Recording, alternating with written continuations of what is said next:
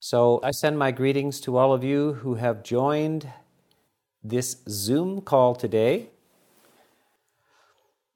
The topic of this talk is equanimity or upekkha in the time of the pandemic. And this pandemic, by the way, is I think we're going to all remember this for the rest of our lives. This is a very unusual time. They talk about a previous one a hundred years ago. The Spanish flu came through and killed a lot of people around in, in a large portion of the world. But that was not the modern world we're living in now. This is very unique. This has never occurred. The shutting down the gigantic infrastructure of the entire planet, all of the flights and the travel, and all of the business and connecting, this is interrupting it in the, in the modern times. Nothing like this has occurred. There are been wars, but none of them shut down this uh, on this extent. Every single country is involved. And so, and we all, uh, it affects everybody's lives as well. So this is the, the process.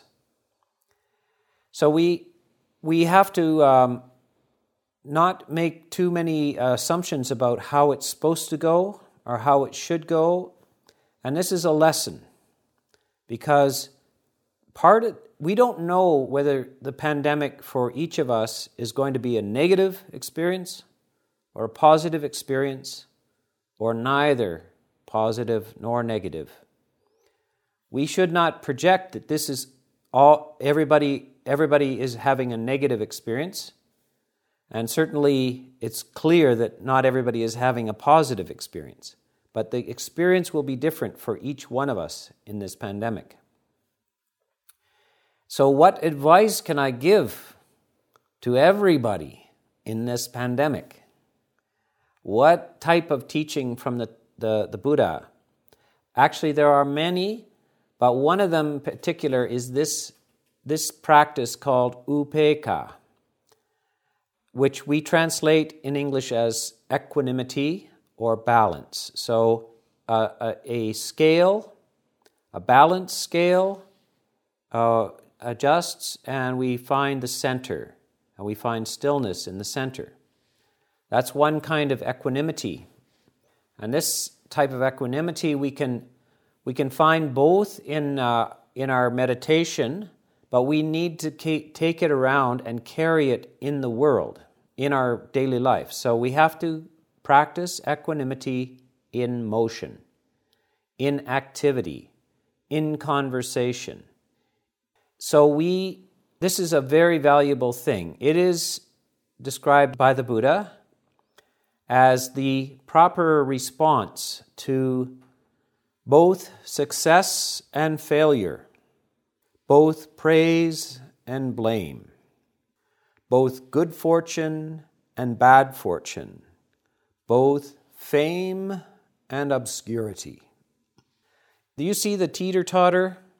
it swings back and forth. Sometimes you are well known, you have a large family, uh, friends at work.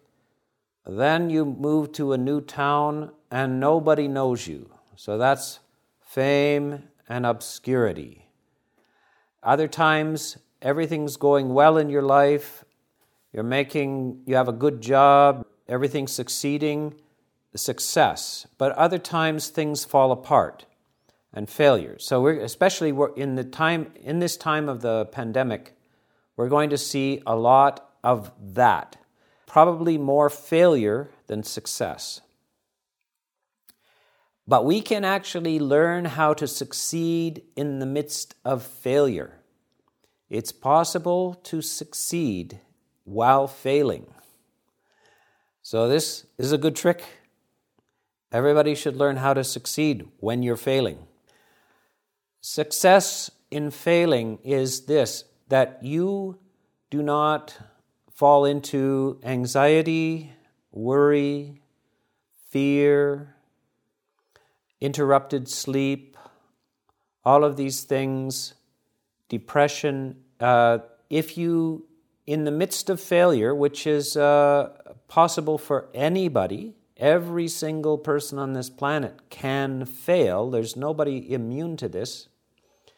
If we can keep our a sense of balance and lightness, well being, happiness in the midst of this, then we have succeeded. And that success is much greater success and much more important and reliable success than if we merely succeed in the material world, if we happen to get the good job, if we happen to invest right in the stock market, if we win the lottery, these are not uh, reliable success. But equanimity, if we can find our balance and well being in the midst of these ups and downs, then that is a lasting success. That will stay with you. So there are other types of, uh, now there's illness and good health. And uh, of course, everybody in this pandemic is exposed to this. Everybody has a potential for this. Notice that it seems that the people in the younger ages who don't have underlying health conditions have less to concern themselves with if they catch this virus.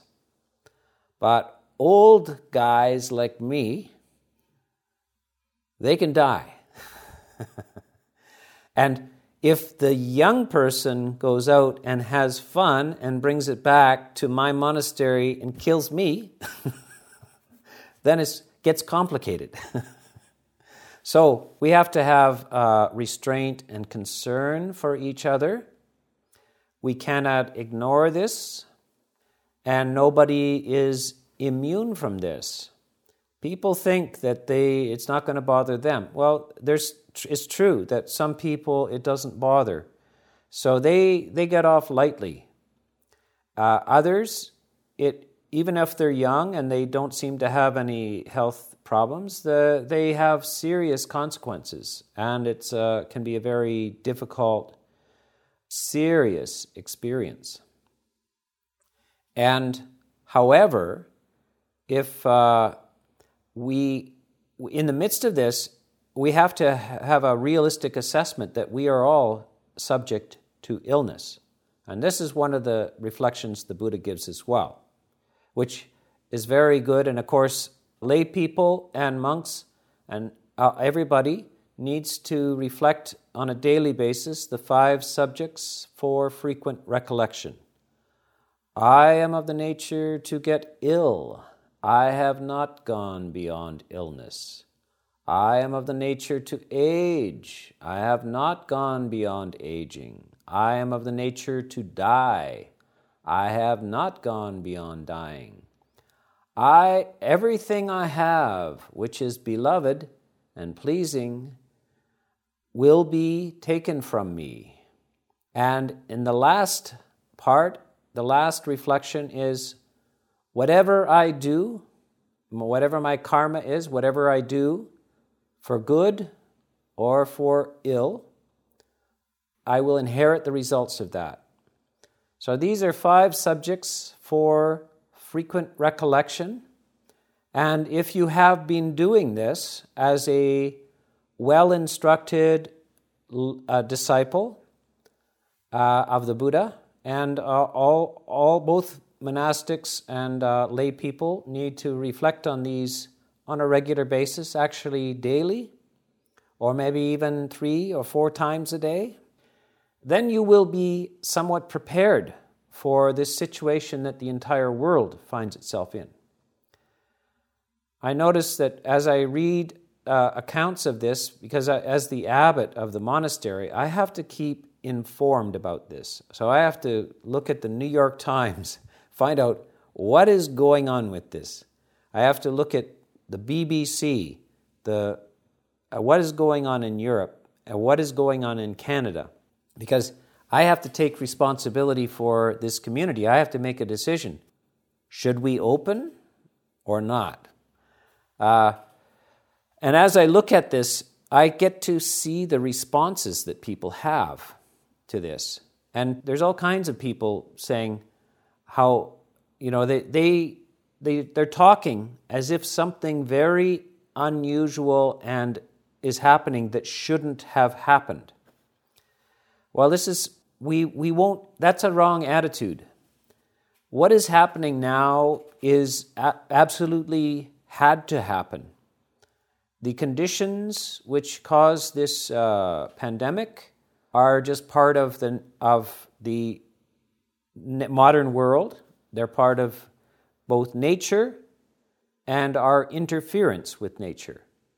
By the way, I want to just mention I, my biography was read out at the beginning there uh, as when I was introduced, and it talked about that I was very interested in the environment and environmental things.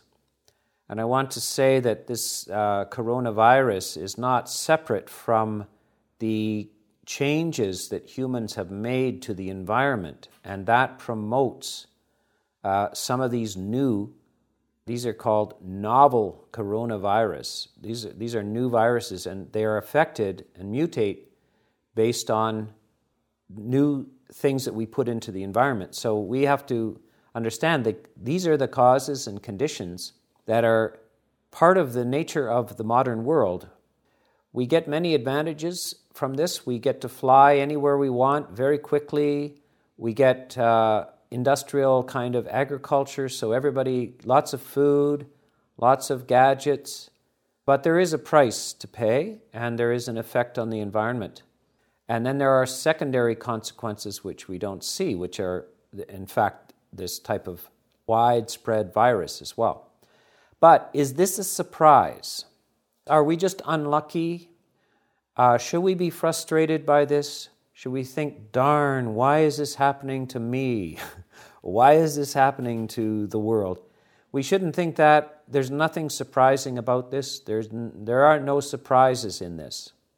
If you're surprised by this, then you weren't doing your five subjects for frequent recollection illness, aging, death, loss, and then responsibility.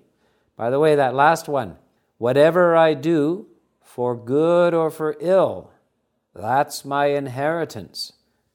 And we have we are all responsible in some way interacting with each other and with the environment. And if we act on the basis of greed and ignorance, or of course hostility as well, uh, we get the consequences. Now you can see that this comes back to us right in front of us. We can see that we affect the environment, and the environment comes back and affects us.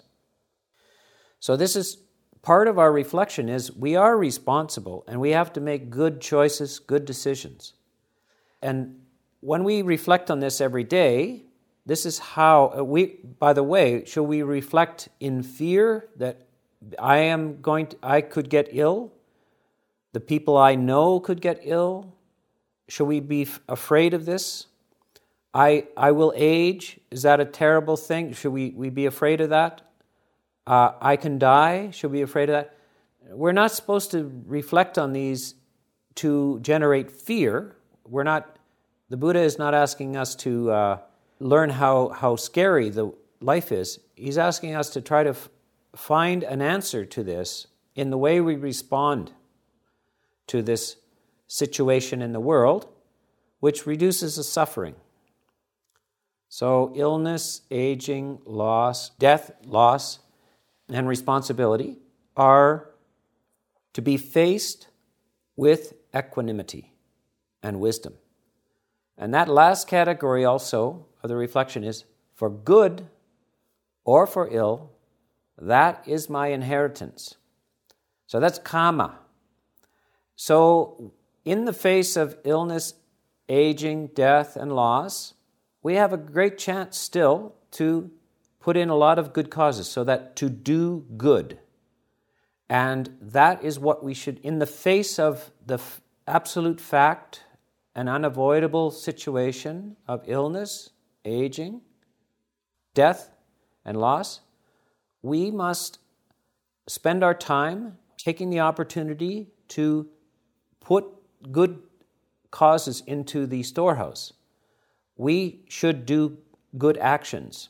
And of course, uh, one of the in the face of the pandemic, of course, one thing is to just be patient and to use this time wisely. Of course, here we are, all doing good. In the face of this pandemic, we're really doing wonderful things here. We're, first of all, the Council of Thai Bhikkhus has decided to have this Dhamma Ally organization make a Zoom talk. It takes a lot of time. Everybody has to be brought in to help with all the technology. So here, I'm sitting here in this room with two, four, six, another six people, and a lot of them have, to help me get this thing set up and arrange this and run this monastery. So, this situation, the pandemic, is also a great opportunity. It is a great opportunity to do good. And all of, the, all of you who have joined me here today are also participating in this act of goodness. You're listening to Dhamma, and it's particularly, this Dhamma is particularly relevant to this time and this place. And you all, you have all had to go and find your computer and get it all set up and figure out Zoom and all of this stuff. That action is a bit of a, you know, it, it takes a bit of time and intention, but that is all all towards a good act. And that act is also is to increase your understanding of Dhamma and to also participate. Because other pe- by just participating in this, you are also helping the other people in the group. And you're also helping us here at the monastery because we have a, a live audience which we are interacting with. Our monastery is, um, is closed. So normally, this monastery has a thousand visitors a year come through, streaming through, staying with us. We have a, we can accommodate about 25 people here. And year, all year round, year after year, we've been here 20 years, streams of people coming through. Many, many thousands and thousands and thousands of people coming through, staying with us, learning Dhamma, teaching. We've never shut down before. Then, now we're shut down. So, this also gives us a, a new way of looking at things and has promoted us to think now what, what is the good that we can do? So, we have uh, made, you know, used uh, this virtual reality, this uh, videos and so forth. And then, of course, we get contacted by other Buddhist groups. So, this is why we call Dhamma Ally. These Dhamma ally really means Dhamma friend. We, we cooperate with each other. And we are most happy to cooperate with each other. So, this is the opportunity. It, out of uh, a problem, we make a good results. So, always in your life, there's so many opportunities to do the good. And that is your reward in the end, is this how many uh, uh, of these acts of goodness have you strung together? And in the midst of the inevitable illness, aging, death, and pandemics, pandemics, then you will have a treasure. You will have the treasure of your own intentional, thoughtful, good deeds. And of course, it is how do you even know what is a good thing to do? What's a good thought? what's a good thing to say and what's a good thing to do. Now, I'm going to bring in the other side of this pandemic. You will see a lot of social unrest out there. Many people in the streets protesting this and that, and all kinds of things happening. And uh, they are doing that because they think it's the right thing to do. On both sides, of these issues. They, th- they all both think they're doing the right thing, but do they know what the right thing is? Because uh, you get a hold of an idea and you act on this idea. Do is it the right thing to do? Uh, I look back on my own past, what I thought was a great thing to do when I was a young fellow, teenager, or in my 20s. Now I don't think it was all that skillful. It might have been very energizing, etc., but it may not have been skillful. So it's this Dhamma that we practice all the time and hearing the reflections is how we learn what is the good. What is it that we should be doing?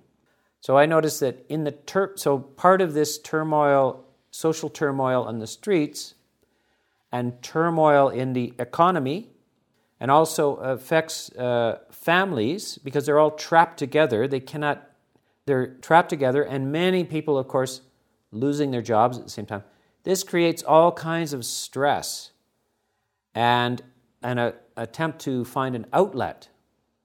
So, this is where anybody who has Dhamma can is a very great help to this. This is like uh, oil poured on the water. You know, the you can calm water, and fishermen do this sometimes on heavy waves and so forth, but you put a little bit of oil on it and it smooths everything over.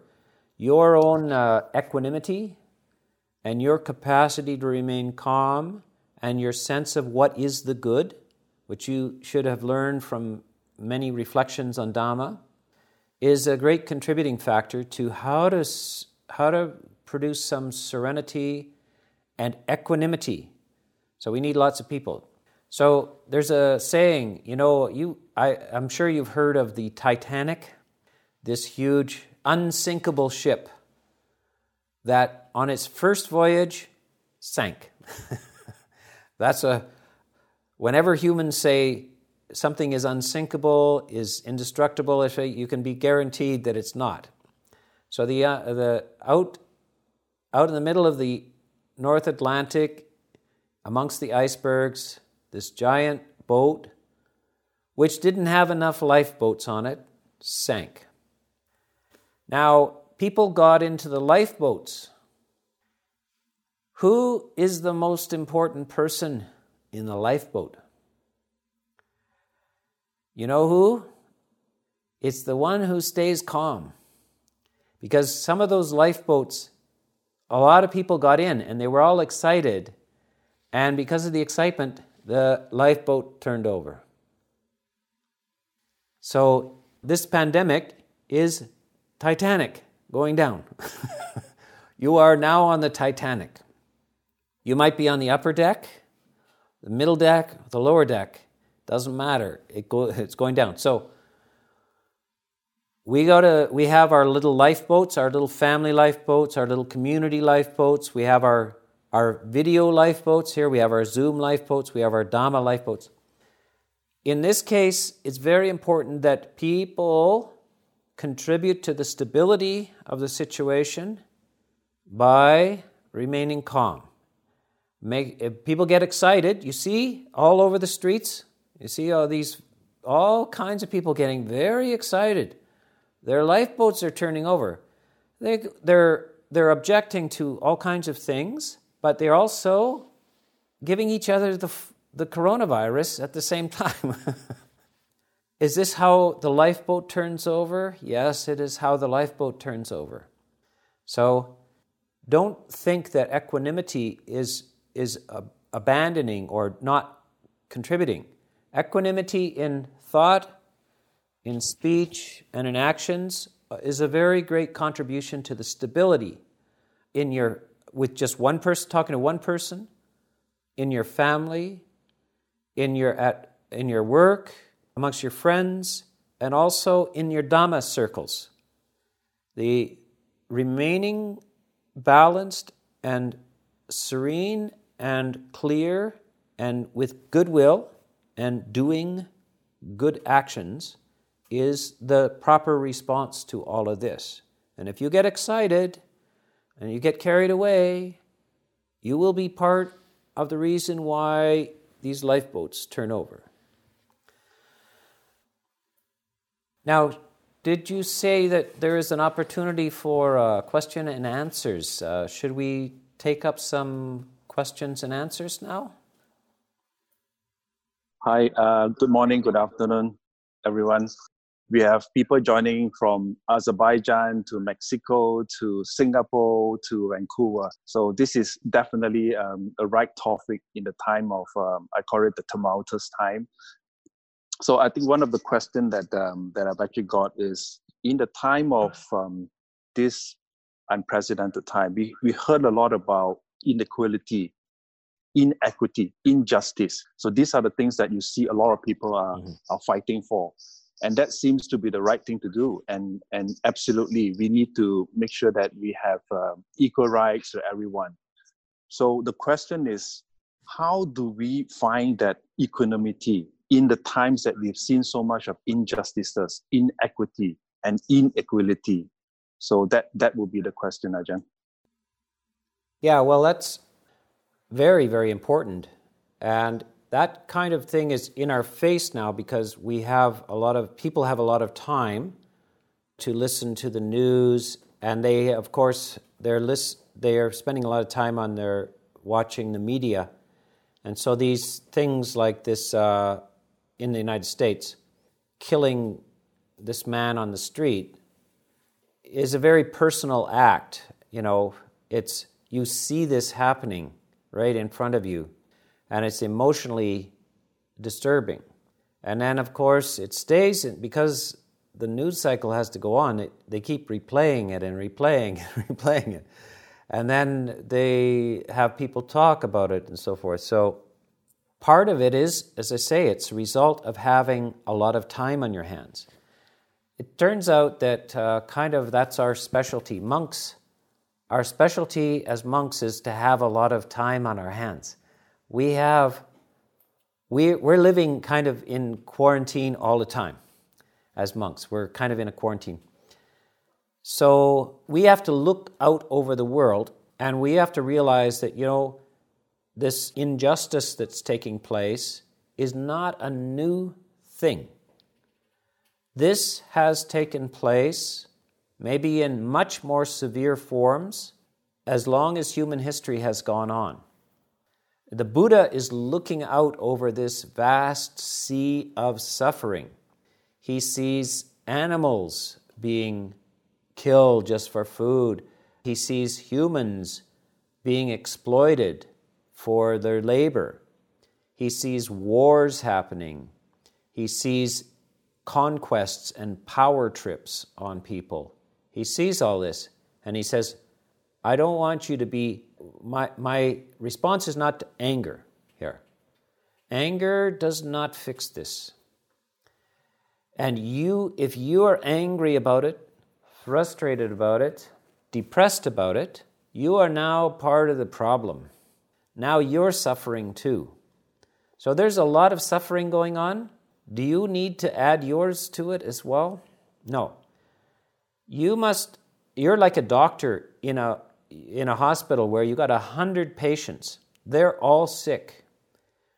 Should you take your mask off and get sick too? No, don't. Keep your mask on. you cannot afford to get sick. We need all of the people who can be doctors in this society. Doctors, not of medical health, doctors who are bringing the health of, the, of, a, a right, of a good attitude to this situation. So, how do we think about what to say to people in the midst of this? How do we come up with the right words? You don't try to figure out the words. You check your heart and you try to practice some metta. First of all, you just think everybody's in trouble, everybody has a problem, lots of suffering, including ourselves.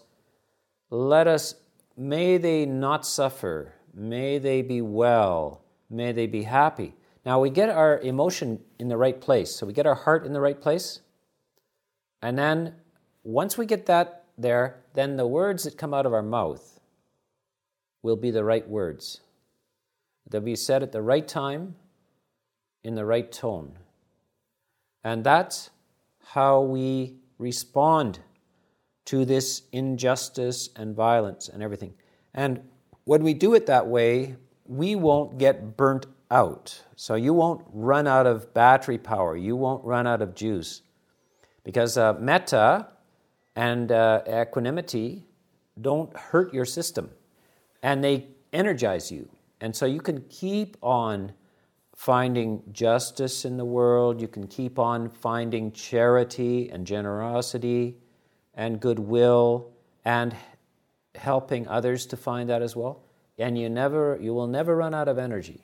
But it has to be at that good source. Uh, if you have it from anger, you will run out of energy, you will get depressed, you will give up. So that's the response, eh? Thank you, thank you, Ajahn. Um, we have a question. Um, I would like to ask Adil Babayev. He's from Azerbaijan. I think Adil wanted to ask Ajahn a question. So Adil, please uh, unmute your your audio and you can yeah. proceed. Ajahn, uh, I would like to express my gratitude for um, procuring us this opportunity in the first place. So um, uh, prior to this pandemic, I, I had primarily uh, intellectual appreciation of the Buddhist teachings, and I would uh, I would uh, spend hours um, poring upon the Dhamma talks, Dhamma books, and uh, listening to Dhamma talks.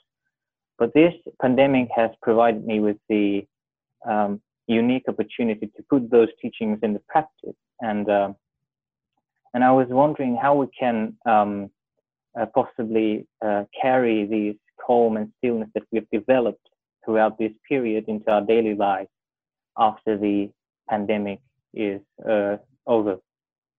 Thank you.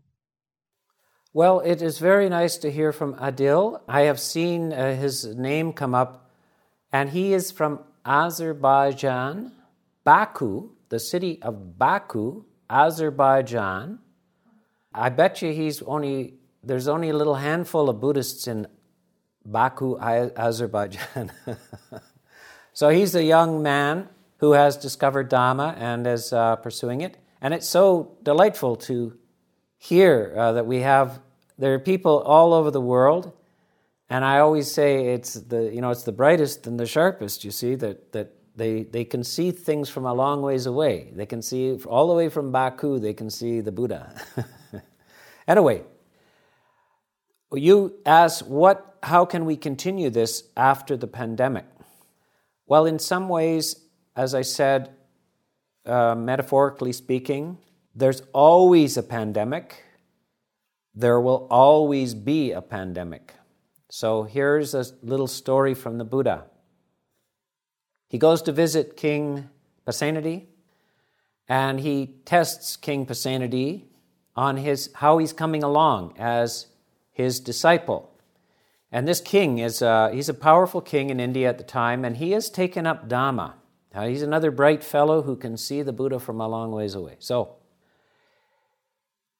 the Buddha asks him, O great king, if a messenger comes from the north and brings a message that a wall of mountains the size of the Himalayas is moving towards your kingdom and is crushing every living being in its path, none escape.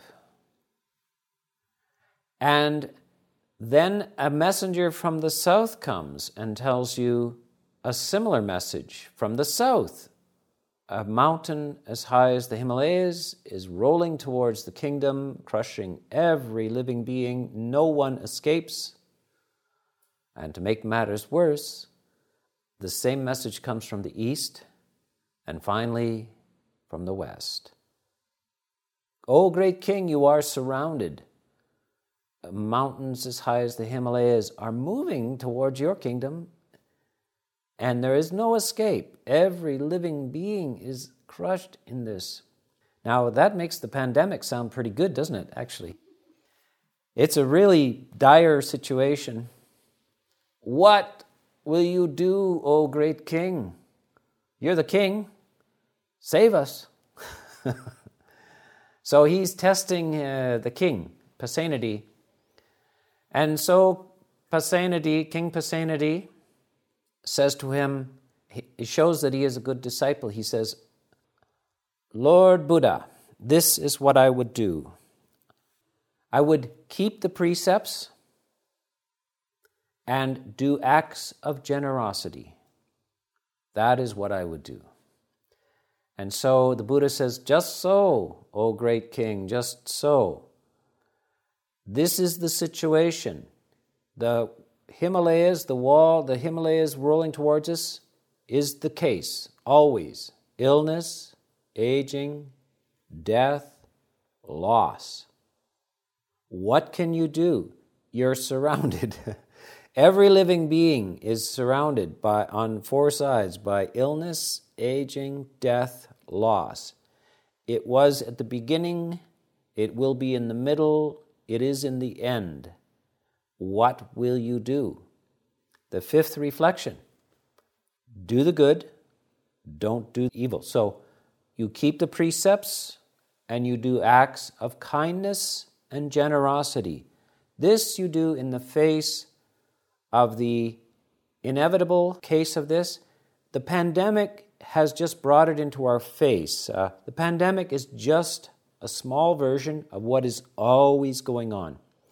It was this way before the pandemic, it's this way during the pandemic, and it'll still be this way after the pandemic. And your obligation is, having discovered Dhamma, is you put it in action by keeping your virtue. So the precepts are just another way of talking about virtue, sila, which is based on a good heart, a well informed and good heart. And then you will just naturally do acts of generosity. So you will share, you will be concerned, you will be helpful, and in both speech and action. And that is how you will keep after this pandemic, so called after the pandemic. There is no after this pandemic. The pandemic is always here with us. It always was, it always will be. People just are suddenly aware of it. It's in their face, but it's, it's always the case. And the solution to it is always the same. We are virtuous and do acts of kindness in both speech and in action. The question from these um, participants is um, all of us have um, bank account. So this question relates to a different bank account, not the material bank account. As much as possible, we want to practice compassion and our metta. Um, so th- there is a saying that you can't give love if you yourself don't have that emotional and love bank account that you can give someone. So the question is, how do we build this bank account of of uh, unconditional love, loving kindness, metta, and karuna? Yes. Well, you know, we have these the words of the Buddha left behind. We have the Metta Sutta, and we have uh, various exercises. Monks often teach metta and they, how do they teach metta? Well, they say a little formula May I be well, happy, and peaceful. May you be well, happy, and peaceful. May all beings be well, happy, and peaceful. Then they say to the student, Now you repeat that and you say this formula, and then magic happens. No, it doesn't happen. That's too dry. That's not very imaginative. It's nice to know the words, but the Buddha gives you the indication of what metta is. And metta, loving kindness, is really a recognition that you are as others and others are as you. They fear pain, they fear death. You're also, you fear and tremble before violence and aggression, and you fear death. So you don't want anybody to, to injure you, and so you, you understand that's the way all beings feel. Even an insect feels like that. It's amazing. You know, you try to catch the mosquito, he's very, very careful not to get killed or injured. He trying to he doesn't like that. and he, or a cat or a dog or an elephant or a human. All of us, we share something. You you need to make this real to yourself and you need to use your imagination and your memory. So you, instead of just saying formulas, may I be well, happy, and peaceful, well, maybe that works for somebody, but you got to make the heart come alive with this. So that means that you have to go into your memories. When was a, a time of kindness and sharing and appreciation that you had in your life? When, who was that with? Can you remember that? Can you bring that memory up? Can you remember that? A time of maybe your mother, your grandmother, your father, your grandfather, your brother, your sister, your friend. Who was that? Maybe it was your dog, your cat. Who was that? Bring that into your mind. Try to remember what that, that beautiful moment of friendship and concern and care and only goodwill towards you wanted to share. You want to feed them, you want to make them happy and so that's your, that's your memory. And you can also do that with your imagination. You can, if you, all beings are like that. So now, if your imagination is not so good, then you're going to have to read something which helps you understand this. There are some great works of literature that uh, by great, great people who look into the minds and hearts of humans and they explain to you how they feel and how uh, and you it opens your heart it warms your heart. So you know read charles dickens about uh, how children were treated in the 19th century in these factories. So you have oliver twist and all of these things. These are eight year old boys that are sent to work in factories. They were wandering the street with nobody to help them. Uh, dickens looks into into how it feels he helps you generate this feeling of compassion, loving kindness. This is helps your imagination. Now, in modern times, we have movies, we even have music, and it's all right. You know, uh, for lay people, uh, if you need to make the heart move, you might need to listen to a song, watch a movie, read a book, listen to a Dhamma talk. I recommend Ajahn Sona's YouTube channel. Lots of talks on metta there. so we will help you.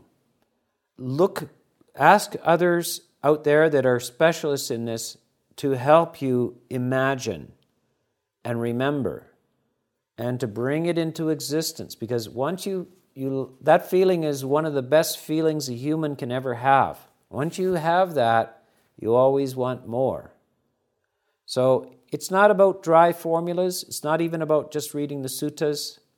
It's about uh, bringing this in and making the music of loving kindness happen until you hear it.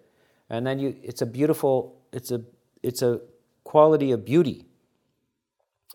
Art can help you, literature can help you, even music can help you.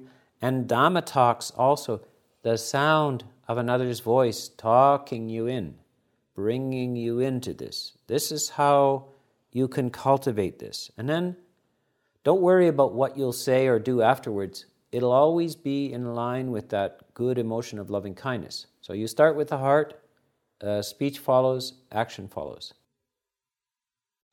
Thank you, Ajahn. Uh, maybe we, okay. we, have one one last questions um, before we end. Uh, I think coming back to the topic about equanimity, it is about finding the right balance.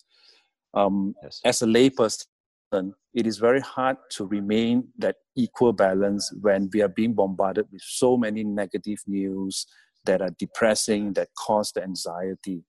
So, how do we continuously remain mindful during this time where we are able to maintain that equanimity because this is a very common question from a lot of people is is the depressed moment is the anxiety so how do we maintain that equanimity, especially during this moment that we don't, we have never faced this before. This is really a tumultuous time. Yes. So this part of it is not to overexpose yourself to unskillful voices. And a part of the news, the, the job of the news, the news team that makes news is, is to keep you as a viewer. And you are kept by drama. And there's another side to this anxiety. The news and watching the news creates anxiety in people. And then you have uh, advertisements in connected to the news. Now it turns out when you're anxious and worried, you want an outlet, and quite often you become a good shopper. you an anxious person is a good customer. they like to buy things. It makes it helps reduce the anxiety. So actually, uh, advertise. You know, merchants know this. You know, make you anxious, you're a good customer. so, you know, a customer for beer, you're a customer for distractions, you're a customer for shopping just to clear your head to, to get away from things. You, you, so that you understand people are manipulating you by exposing you always to bad news and gripping drama. So your job is to take care of yourself. You have to be your own father, your own mother. And your mother is going to tell you, turn that off. that's going to, that's only making you upset. Turn that off. So you lo- watch less of this stuff because you're associating with people and opinions that are unwise. They're foolish. And they're, they're very deliberately manipulating your emotions to create drama in you. So you need to stop that. And then, but what should you listen to? You should find sources of information that are not trying to make drama. They're simply sources of information. And you should even balance that, especially at this time when there's a lot of uncertainty in the world. You should balance that with the voice of wisdom, and that means Dhamma voices. So listen to lots of uh, Dhamma talks uh, on Ajahn Sona's channel. and so and after you listen to a Dhamma talk by me, you will not want to go shopping, I guarantee you. you will just want to pet your dog and say, Thanks, Mom, for helping me, and can I share my, my food with you? so, this is, you will know whether you had an encounter with wisdom is how you feel afterwards. If you feel stronger, if you feel kinder, if you feel clearer, that was an encounter with wisdom. If you were feel anxious, worried, confused, that was an encounter with folly, with foolishness. So that's how you take care of yourself. And you are the responsible for choosing what you're listening to and what you're watching.